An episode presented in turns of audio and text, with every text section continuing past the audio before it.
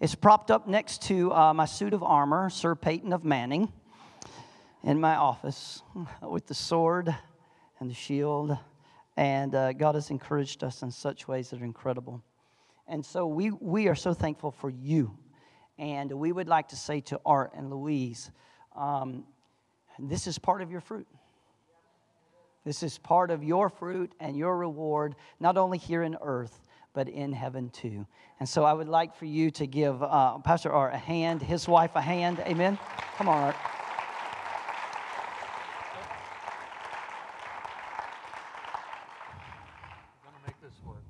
Yeah, yeah. Will you take that, sweetheart? Um, that is good. Brian will take it. Um, Matt's going to come.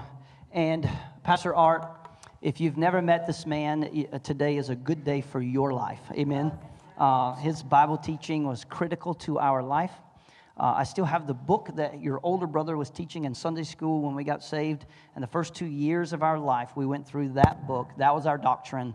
Uh, everything from uh, repentance from dead works, uh, all the way to the grace of God and uh, those type of things. Uh, and so um, I want to give you a copy of that because uh, we have uh, retyped the whole thing up. We'd love it. and we, we will make sure you get that today yeah. before you leave. So, Pastor Art, can we pray for you? Yes, please. Father, today we love you. We thank you for faith.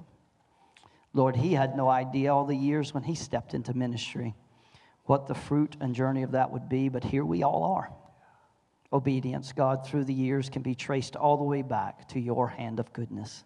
So today, let his thoughts be yours, his words be yours, that uh, uh, your people might be blessed. We pray it in Jesus' name. Amen. Amen. Give the Lord a hand. Amen.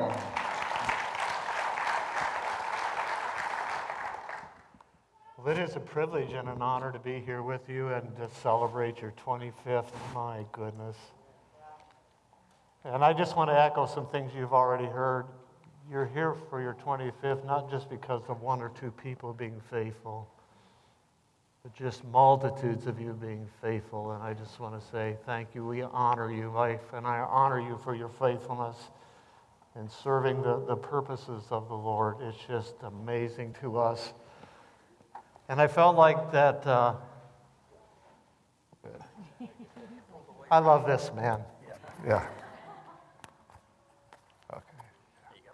Yeah. I felt like when we were worshiping, the Lord just said to encourage you that the, your 25th, and you heard this, this is just another echo. You've heard this, but the, the, your 25th isn't the finish line, it's just the refre- refreshing line. All right, so uh, you're being refreshed just to plow on in a greater way. And I think the Lord gave me a word for you to just encourage you in this whole thing of being refreshed together. So I'd like for you just to say something with me. It's just three words open my eyes. Can you say that? Open, my eyes. And it comes from this scripture verse Open my eyes that I may see the wondrous things from your law. And my encouragement is don't forget this scriptural reference. And I'm going to try to encourage you to begin to exercise it because it'll keep you refreshed and tracking with God for the next 25 years, if you can read that long and remember that long. My wife and I are 75, and I thought another 25 years, it's going to be desperate in my brain to remember anything, but just that, that verse. And so this verse came to mind when I was being encouraged by the Lord about a year ago. And so I started just to do a little bit of a word study on it. And it is a powerful, powerful, powerful declaration. And if you do a word study, this is how it comes out, all right? I'm going to say, Open my eyes that I might see, that I might behold, that I might grasp, that I might experience. All right? Wondrous things, extraordinary utterances, thoughts, and events through your instructions and directives. All right, you got that? But this is what it literally says. All right? Open my eyes that I might behold, grasp, and experience extraordinary thoughts, utterance, events that come through your instructions and directives. Now, I'm going to give you a challenge. If you really want to be plugged into God and serve the purposes of God, I would encourage you out of a heartfelt desire to get up in the morning and just declare this to the throne room. It's going to open up avenues for you that you never thought. I've been doing this for over a year and it's been amazing what this desire being declared into the earth is doing. And it will be a part of the pulsating of God's heart toward you from this moment on. So, my encouragement is to do that, all right? You know, we need to have our eyes open. Excuse me. We do need to have our eyes open to things around us. I came across this book called, excuse me, I'm going to go back. I don't want to do that yet. All right. I came across this book I heard somebody mention. It's called Acres of Diamonds. And this guy named Russell Conwell, before 1900, was traveling through Palestine in a caravan, and they had this guide who would tell them stories every night. And this guide has been plying his trade back and forth, taking people both ways through Palestine. And so one night he told him this story about a man located in India. He was a farmer. And he, he was doing okay with his farm. It was hard, it was strenuous, and so on and so forth, but he was sustaining himself well. But one day a Buddhist monk came and sat down with him and spent some time with him. And he started to talk, this Buddhist monk started to talk about diamonds. All right? And so, out of inquisitiveness, he questioned this Buddhist monk about diamonds. And he said, If you can ever come across diamonds, he says you'll be able to do anything you want, just kept adding on to the possibilities. He said your children could even rule nations and so on. And that night, this farmer who was doing okay became a poverty stricken man because he couldn't think about anything but diamonds. So the next day, what he did, he sold the farm put his family in the trust of a friend, and started out looking for diamonds. He went west through Palestine, up in through Europe, and came to the end of himself at Gibraltar in Spain, the end of Europe, so to speak. He was poverty stricken, out of money, ragged in clothes, and he ended up in a hopeless state and took his own life. The person he sold the farm to was farming and doing things. Went out one time to a certain area of the farm that he hadn't been working on before and just started to stir the soil and found this black rock with kind of a, a glitter in it. Just one little spot. So he thought, this is pretty. And of course, he couldn't buy his wife presents, so he took it in the house, put it in a place where everybody could see it. Believe it or not, that same Buddhist priest came by, he went into the house. The first thing he noticed was this glittering rock. And he said, Where did you find that? He said, Out in my field. and he said, That is a diamond. Are you with me? This man who originally owned the farm didn't have his eyes open. The second man had his eyes opened. And this farm has become what's called the Golconda Diamond Mine in India. And some of these diamonds that have come out of this are being pictured for you right there. Some have ended up in the crown jewels of royalty in Europe. And they are massive, they are colorful. Billions of dollars have come off of this farm. This man had his eyes open to what was right before him. Now, I'm going to show you one more, but whatever you ladies do, don't think Christmas present. All right? That one there. It's above everybody's pay grade in this room yet. Yet. Yet.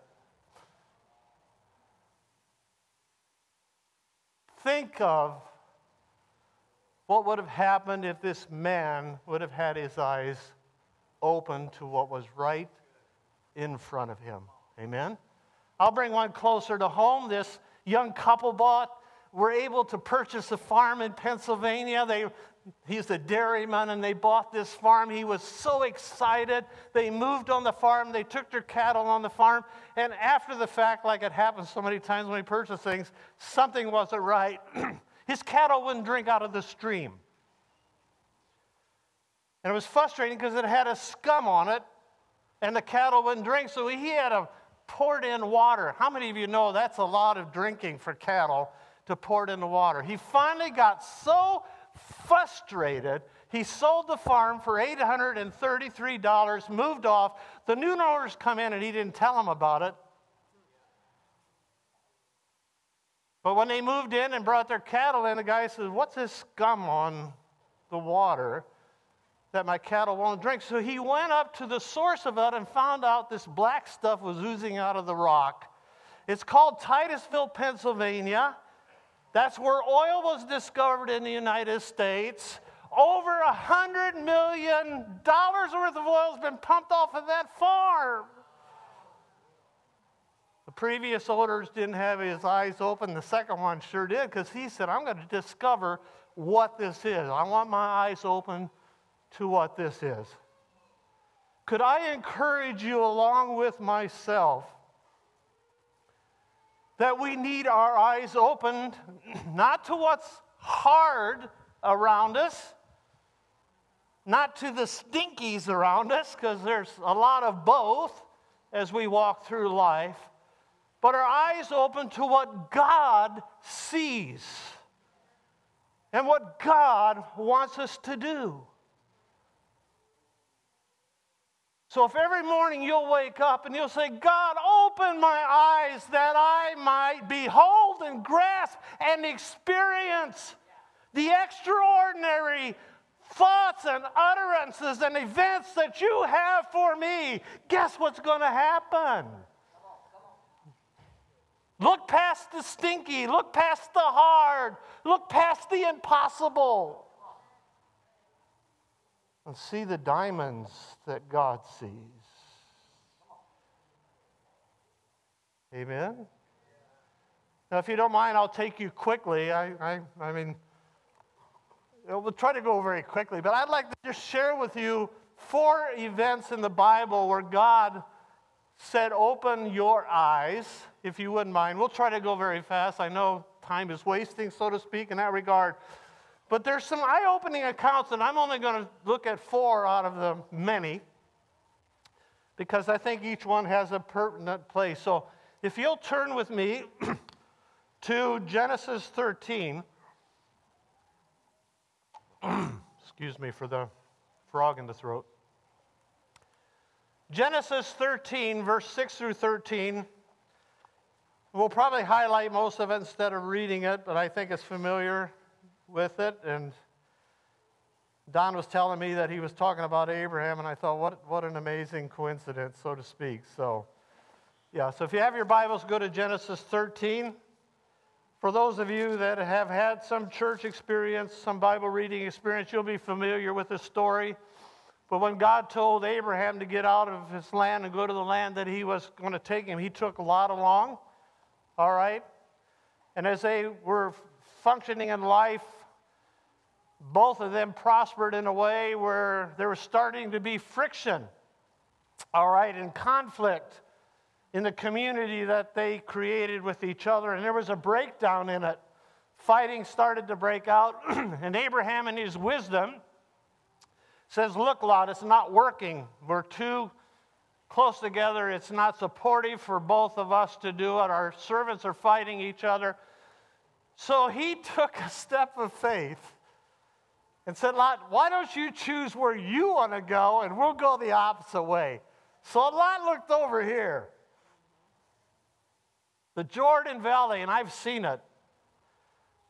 And it is plush, lush, and wonderful in the midst of a lot less around it.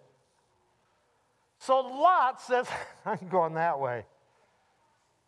Can you imagine Abraham after he left said, stupid? What I just did was plain stupid. Because all Lot, all, all Abraham was basically left with was pretty barren, desolate land, a lot of sand and a lot of dirt. I can just picture him going, kicking the dirt around. If you ever get over that way, around the Jordan River, it is pretty deserty. Are you with me?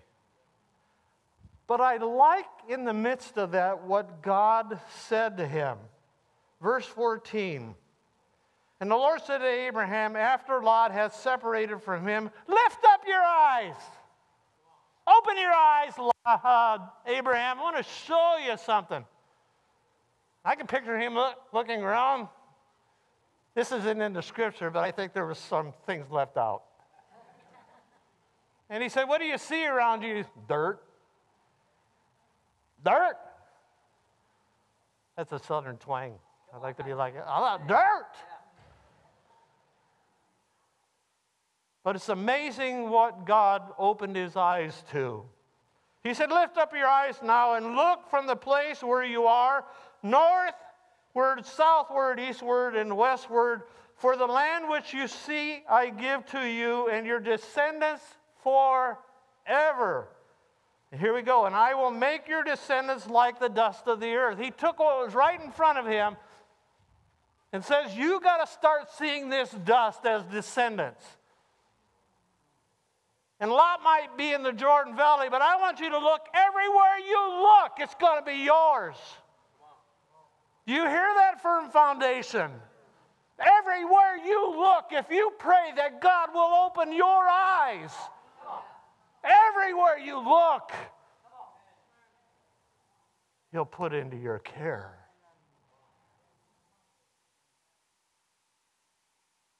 There was this crisis and unpleasant surrounding, and God opened his eyes to his plans for him.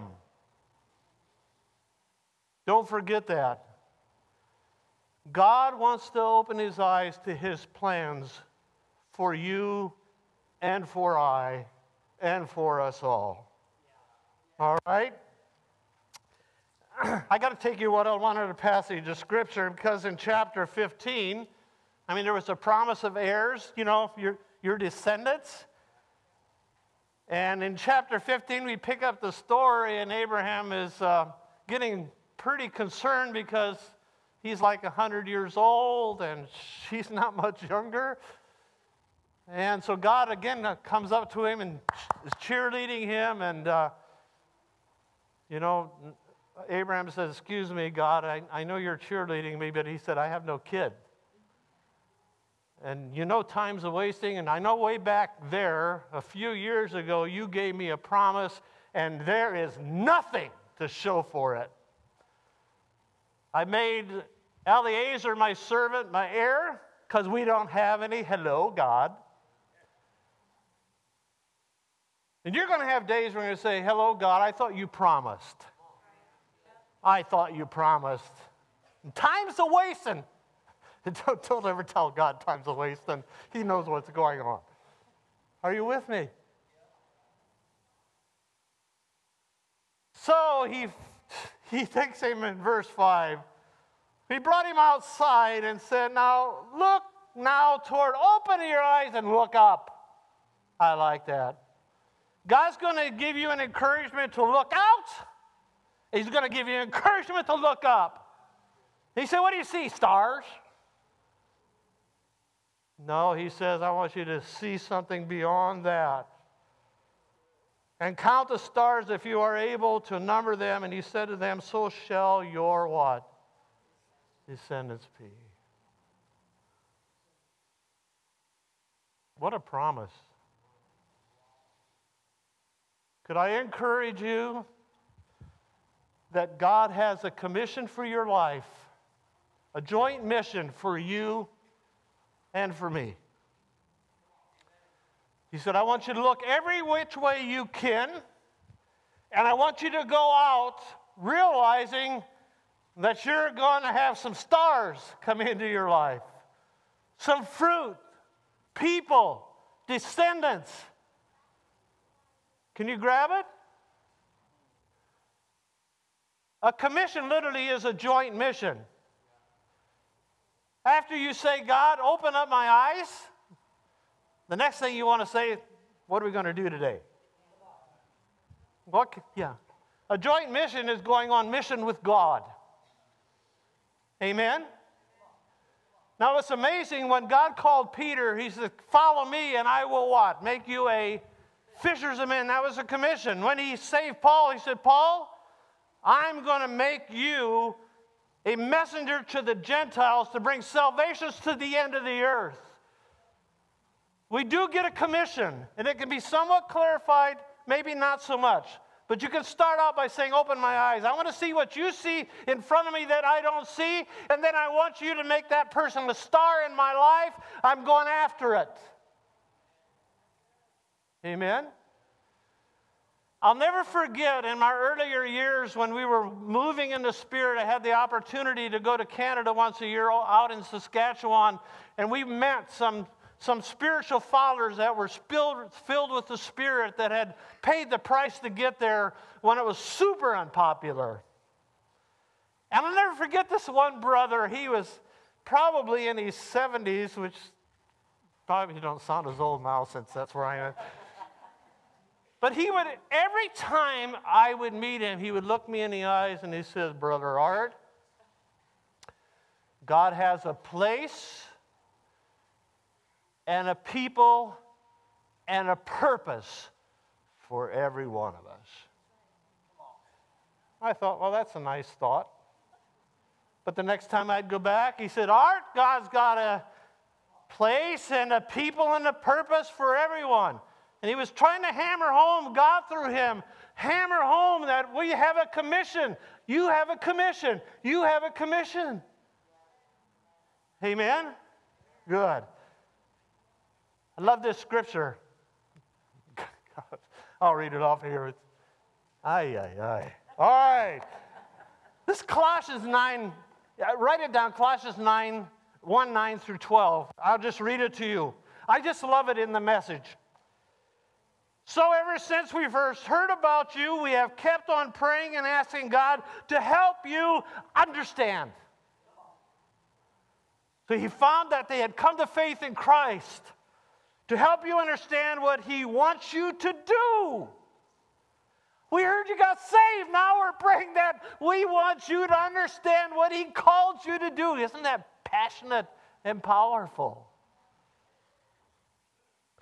Asking Him to make you wise about spiritual things and asking that the way you live will always please the Lord and honor Him, so that you will always be doing good, kind things for others, while all the time you are learning to know God better and better. We are praying too that you will be filled with His mighty, glorious strength so that you can keep going no matter what happens. There's the fruit of those of you that went on no matter what happens, because not every day is a cheerleading day. Amen? Always full of joy of the Lord, and always thankful to the Father who made us fit to share all the wonderful things that belong to those who live in the kingdom of light. That's a powerful verse of encouragement. Amen? So just say the word commission with me. Commission. Every one of us have a commission. God has a plan for your life. The second one, Hagar in Genesis chapter 21. We don't have to go too far. Most of you kind of know the story about Hagar too, don't you?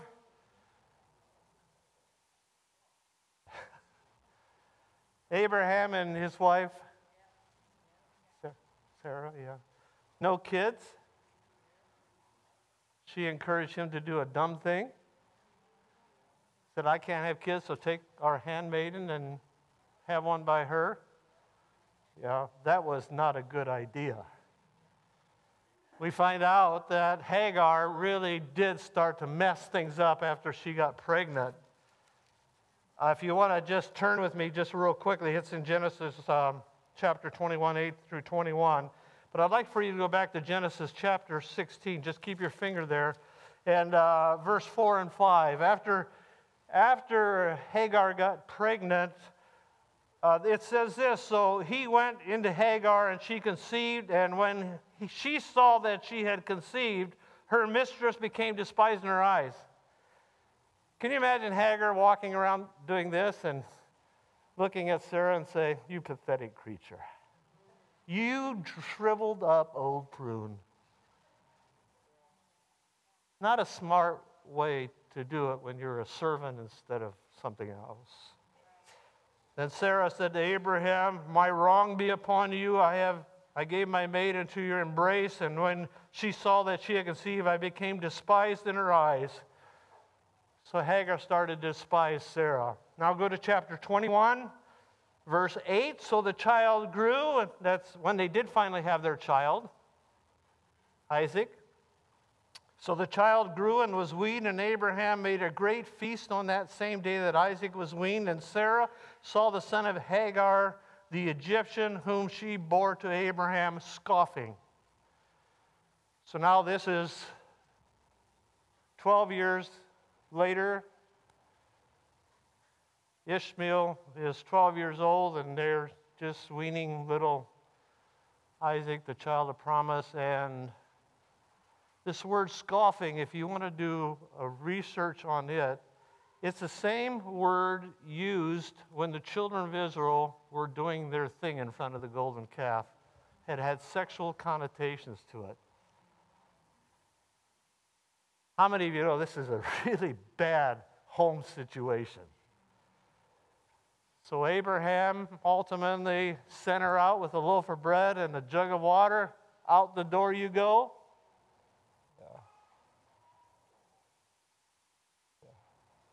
You catch it? Run out of water, run out of food in the middle of the desert. She takes her son and puts him under a bush, the only shade there might be. She said that she went a, a, a bow arrow shot away so she couldn't hear him suffering and dying. So this was a real mess. Her actions brought family disaster to the situation. All right? But what God was going to begin to do is open her eyes to his provision. Notice what it says in verse 16. So she separated herself from her son, and it says, And God heard the voice of the lad. Isn't that amazing? Then the angel of the Lord called to Hagar out of heaven and said to her, What ails you, Hagar? Fear not, for God has heard the voice of the lad where he is. But I encourage you, God's hearing the cries of humanity, the out there, young people, too. And God heard the voice of the lad. Then the angel of God called to Hagar out of heaven and said, What ails you, Hagar? Fear not, for God has heard the voice of the lad where he is. Arise, lift up the lad, and hold him with your hand, for I will make him a great nation. And God what? Opened her eyes. And she saw a what? A well of water. And she went and filled the skin with water and gave the lad a drink.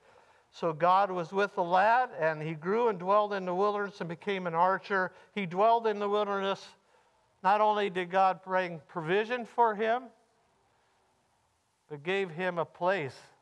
They still dwell in that area of the world, don't they? The descendants. So God opens up his provision to her in a very, very real way. So, open my eyes to your care for me and for others. I think it's just so important.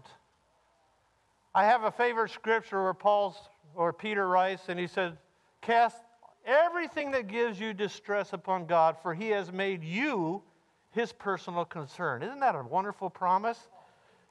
I like this one too. You can be sure that God will take care of everything you need. His generosity exceeding even your own. Isn't that encouraging? Sometimes it's a little bit hard to give. I'm glad God doesn't have that problem. His generosity exceeding even yours in the glory that pours from Jesus. This one here really challenges me a lot of times. Give to everyone who asks you for something. Can't take it out of the Bible. You could, but then you got a little gap there. But here's the encouragement that Jesus gives us Give to everyone who asks you for something. Don't turn anyone away who wants to borrow something from you. God wants humanity to know that He really does care. Amen? All right, let's go on to the next. Oh, yeah, I get those scriptures. All right, let's go to the next one in Second Kings, Elijah.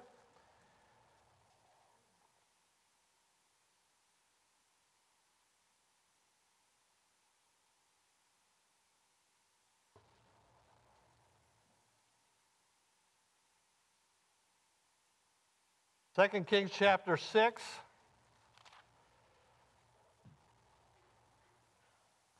All right. Somewhat similar to what the world is struggling with today. It was a time of profound political, social, and moral turmoil, fearful realities. I love that prophetic word that came of encouragement about not fearing this morning. The king of Syria was invading this area of God's people's world, the children of Israel, Israel kept invading, making plans, and God, in his desire to protect his people, kept telling Elijah, they're over here. So when the enemy would come in, God would say they're over here and would fail their plan to have a surprise attack. So this was going on and on until the king of Syria said, who in my, who in my cabinet is spying for them? And somebody stood up and said, Nobody's spying. That Elijah guy gets it from God himself. And he said, Well, where's he at? He's in Dothan. That, that's not only Florida, it was over there too. Or it was Alabama, wasn't it? Dothan, Alabama. Yeah. Yeah. yeah, good. But the frustration of it all, so the king sent pretty vast army overnight, surrounded the city of Dothan. Elijah's servant wakes up the next morning, looks out the window, and verse 15, he said, Alas, my master, what are we going to do? Because the city was surrounded, the army looked great. The Syrians were a feared group of people. It did look hopeless. But I love what Elijah said to him. He says, So he said to him, Do not fear, for those who are with us are more than those who are what? With them. And Elijah prayed and said, Lord, I pray often, there I, I pray, open his eyes that he might see. Then the Lord opened the eyes of the young man, and he saw, and behold, the mountains was full. Say the word full. Now that just communicates a vast, greater reality than the enemy would ever have. So I don't know what the enemy of in, that we face has, but God has more. Yeah, just look at somebody and say, God has more. It's just you think of God has more. Amen? And full of horses and chariots of fire, which literally communicates a declaration, all right, of a vast superior ability, a vast superior potency than what you can see with your human eyes. So he was given that encouragement, all right? Eyes were open to his power. What I'd like to do is encourage you that we would ask God to open up our eyes to his confidence. One of my favorite scriptures that I carry with me when it looks like no matter what we do, we're not penetrating what we want to see penetrated for the cause of Christ is I go back to this verse because in Numbers, the children of Israel were totally blowing it.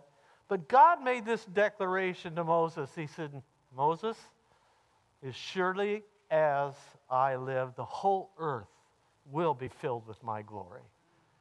Come on. Isn't that a good one to keep with you?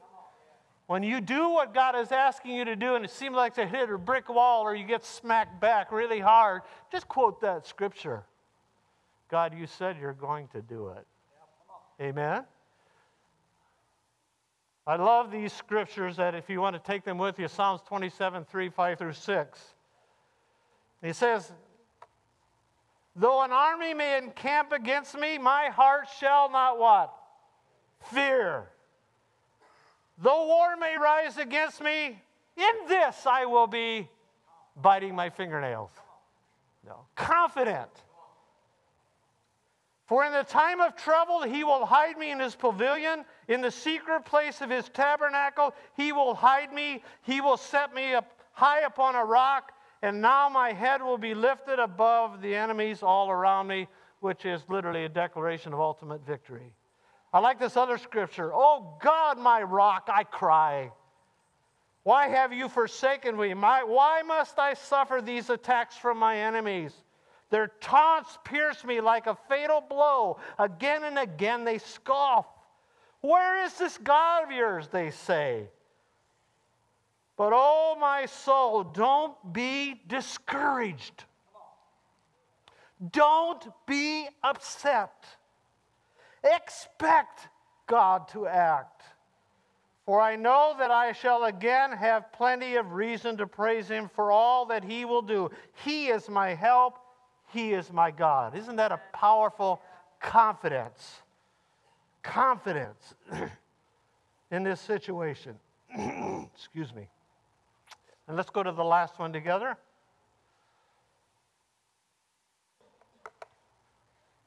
All right? So God has a commission for you. Amen. God expresses care for you. God wants to share his confidence with you as you function on. And the last one is that God literally wants to share his compassion with you. If you'll turn with me to um, Luke 24, and we'll, we'll end with this one.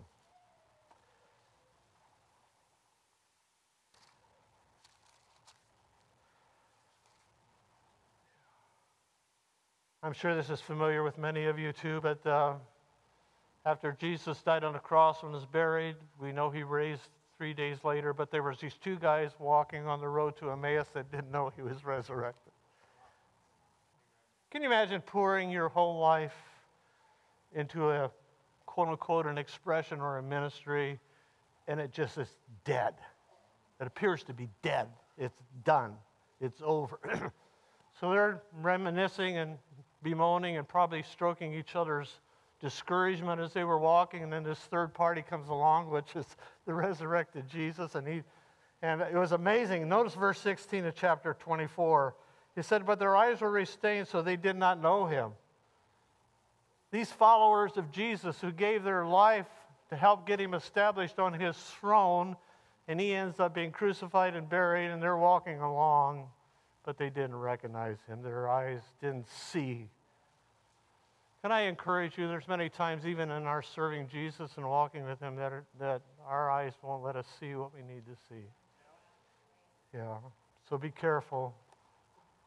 Be careful. You just don't let your eyes let you see what he wants you to see instead of what he wants you to see. And in verse 21, it says, as they were talking, they started to pour out their heart. And they said in verse 21, but we were hoping that it was he who was going to redeem Israel. Uh, they, they were literally just expressing a hopeless state.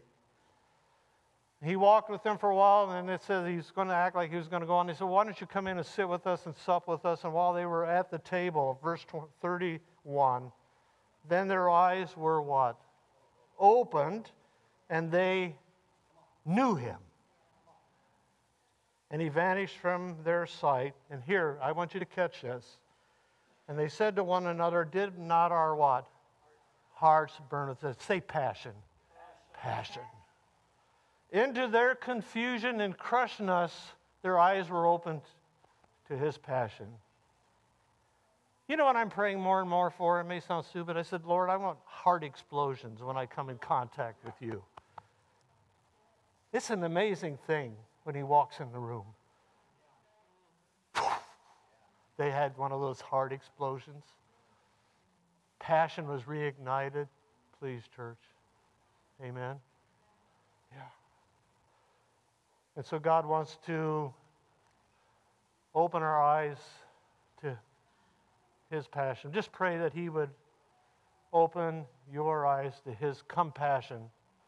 That literally means with passion. You share in the passion that Christ has, that the Father has. Can I just share a couple scriptures and we'll go from there? All right? I like this. Jesus was moved with compassion. Notice what it says. But the multitude saw him departing, and many knew him and ran there on foot from all of the cities. They arrived before him and came together to him. And Jesus, when he came out, what? Saw the multitudes and was moved with what? Now that's with passion. Compassion is with. God, compassion, passion for that multitude was there, and Jesus picked it up with passion. He was moved with God's passion. And what does it say he did? For them, because they were like sheep not having a shepherd, so he began to, it says, teach them and minister to them. And he got his disciples involved later on. he did it all day. And it was evening and there was no food, and the disciple says, You better send them home. And he says, No, no, no, no, no, no. You're going to come and have compassion with me. Amen? All right, good. I like that. And we're exhorted to do likewise. This scripture challenges me. Summing up be agreeable, be sympathetic, be loving, be compassionate, be humble. That goes for everybody but me. Oh, it goes for all of us. No exceptions. There isn't one of us in this auditorium that is to sidestep being compassionate. Amen? No retaliation, no sharp tongue sarcasm. Instead, bless. That's your job to bless. You're to be a blessing and also to get a blessing. Whoever wants to embrace life and see the day filled with up with good, there here's what you do. Say nothing evil or hurtful, snub evil and cultivate good, run after peace with all your worth. God, I like this.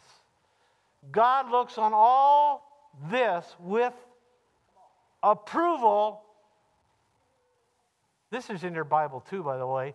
Listening and responding well to what he's asked. If you get into the compassion posture, he said, I'm, boy, I'm listening, and boy, you watch how I'm going to respond. So God has plans for everybody's life. Amen? He does. God has provisions for everybody's life.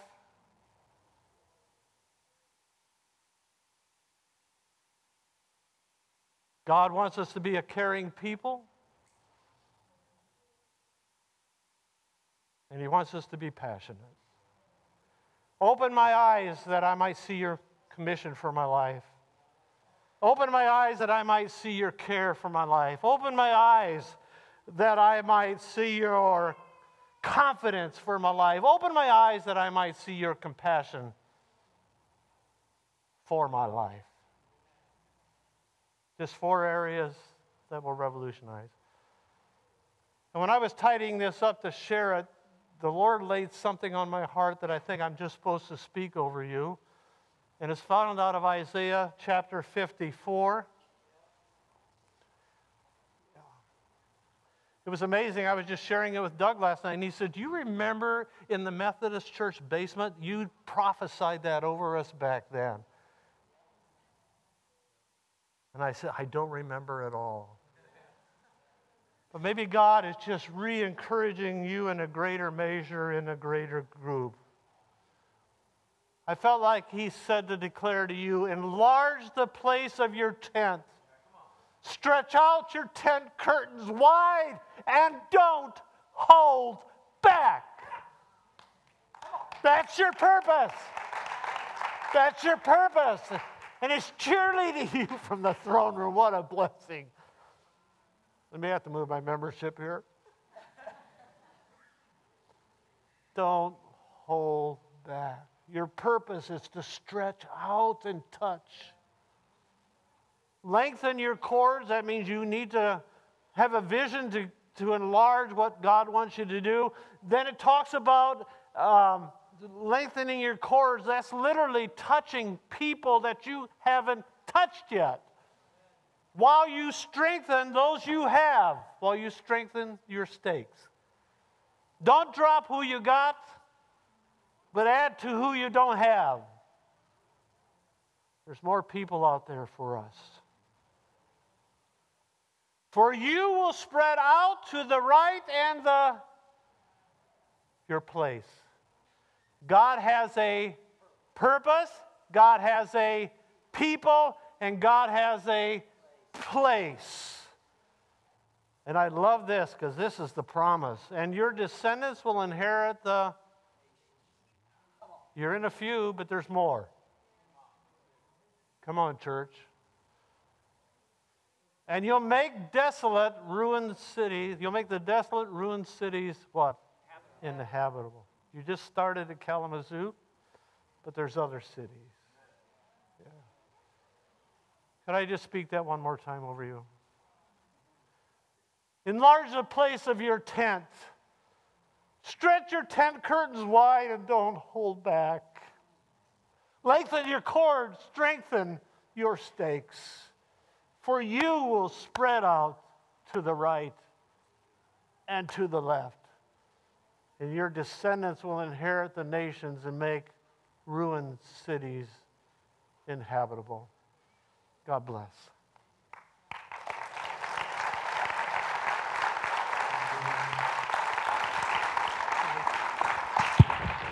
Thank you. Love you. Hallelujah. Oh, stand with me.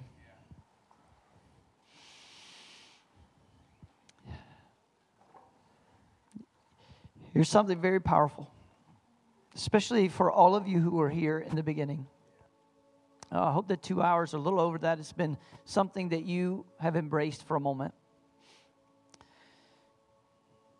What you don't know is shortly after uh, Pastor Jay um, turned uh, the church over to uh, Lisa and I as far as leading the team, as the team leads the church, um, there was a conversation among the leadership what do we do with the 10 acres? It was just, it was just woods here, a part field.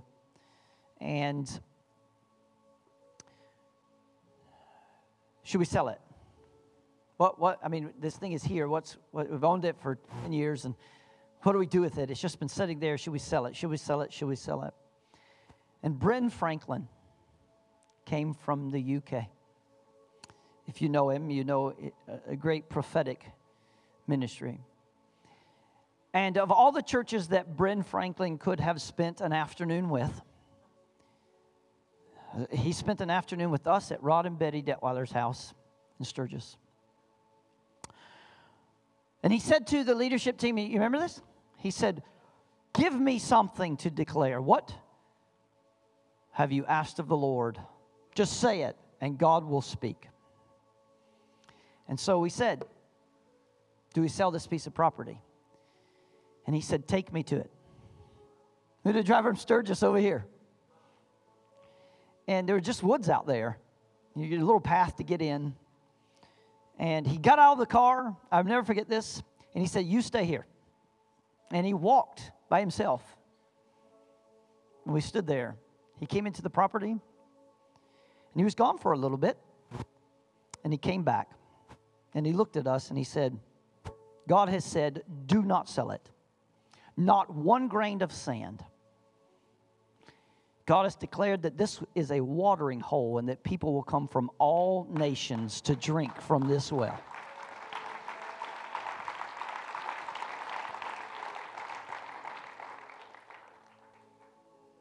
Art had shared this word enlarge your place. Brent had declared, What I love about this team is there wasn't a second thought. I was the new guy on the block, and I was like, So, what we doing? and they were like, Not one grain of sand. and God has honored it. And to you who were here when I was not, I am here because you were. My family is here because you were. My children are here because you were.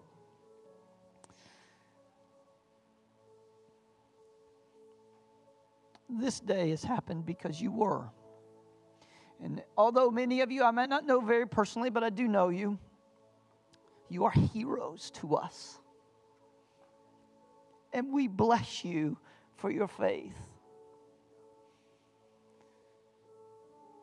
And we want to be good stewards of what your obedience was. And we never want to overlook the fact that 47 people obeyed God. And there were many who said it won't last six months.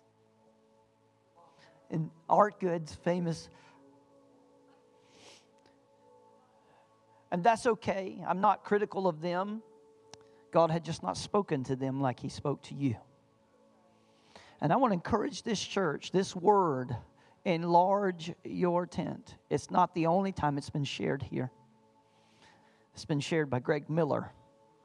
It's been shared by Art Good. It's been shared by Brent. It's been shared by some major David Campbell. Who else? Chris from Elam. Uh, Chris Ball from Elam. Uh, over and over, men who don't know each other have come and shared this word over us.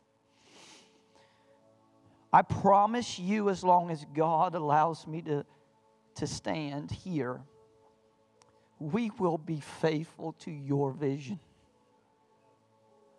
We will be faithful to what God placed in your heart. God did not place it in my heart, but I can steward, amen, what God joins me to.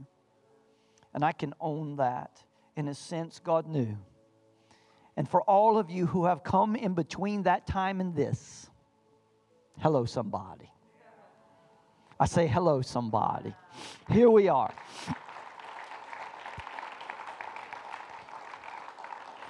Will you pray with me? Father, today we honor you. We receive this word and we say, God, open our eyes you move us from faith to faith to faith. You grow us to believe you for more today than we did yesterday. And so, Lord, we receive this word once again, fresh and new. Open our eyes, God, to more of you. Open our eyes, God, and renew a zeal in our hearts and our lives. God, as we celebrate 25 years, we remember it's not the years we celebrate, it's the fact that obedience happened. And with that obedience, God, we honor you today. We look forward to hear, feel, and see the fruit of the next 25. And Lord, whoever is here to celebrate 50, let the story be told of the first 47. Let it never be forgotten. And so we honor you, we honor them. And we give you praise and glory and honor for it in Jesus' precious name. And everyone said, Come on, give the Lord a hand of praise. Okay. Thank you for the extra 18 minutes. Um, there are cupcakes and balloons. Would you join with us today? Take one and celebrate. Turn around and tell someone God is faithful. God bless you.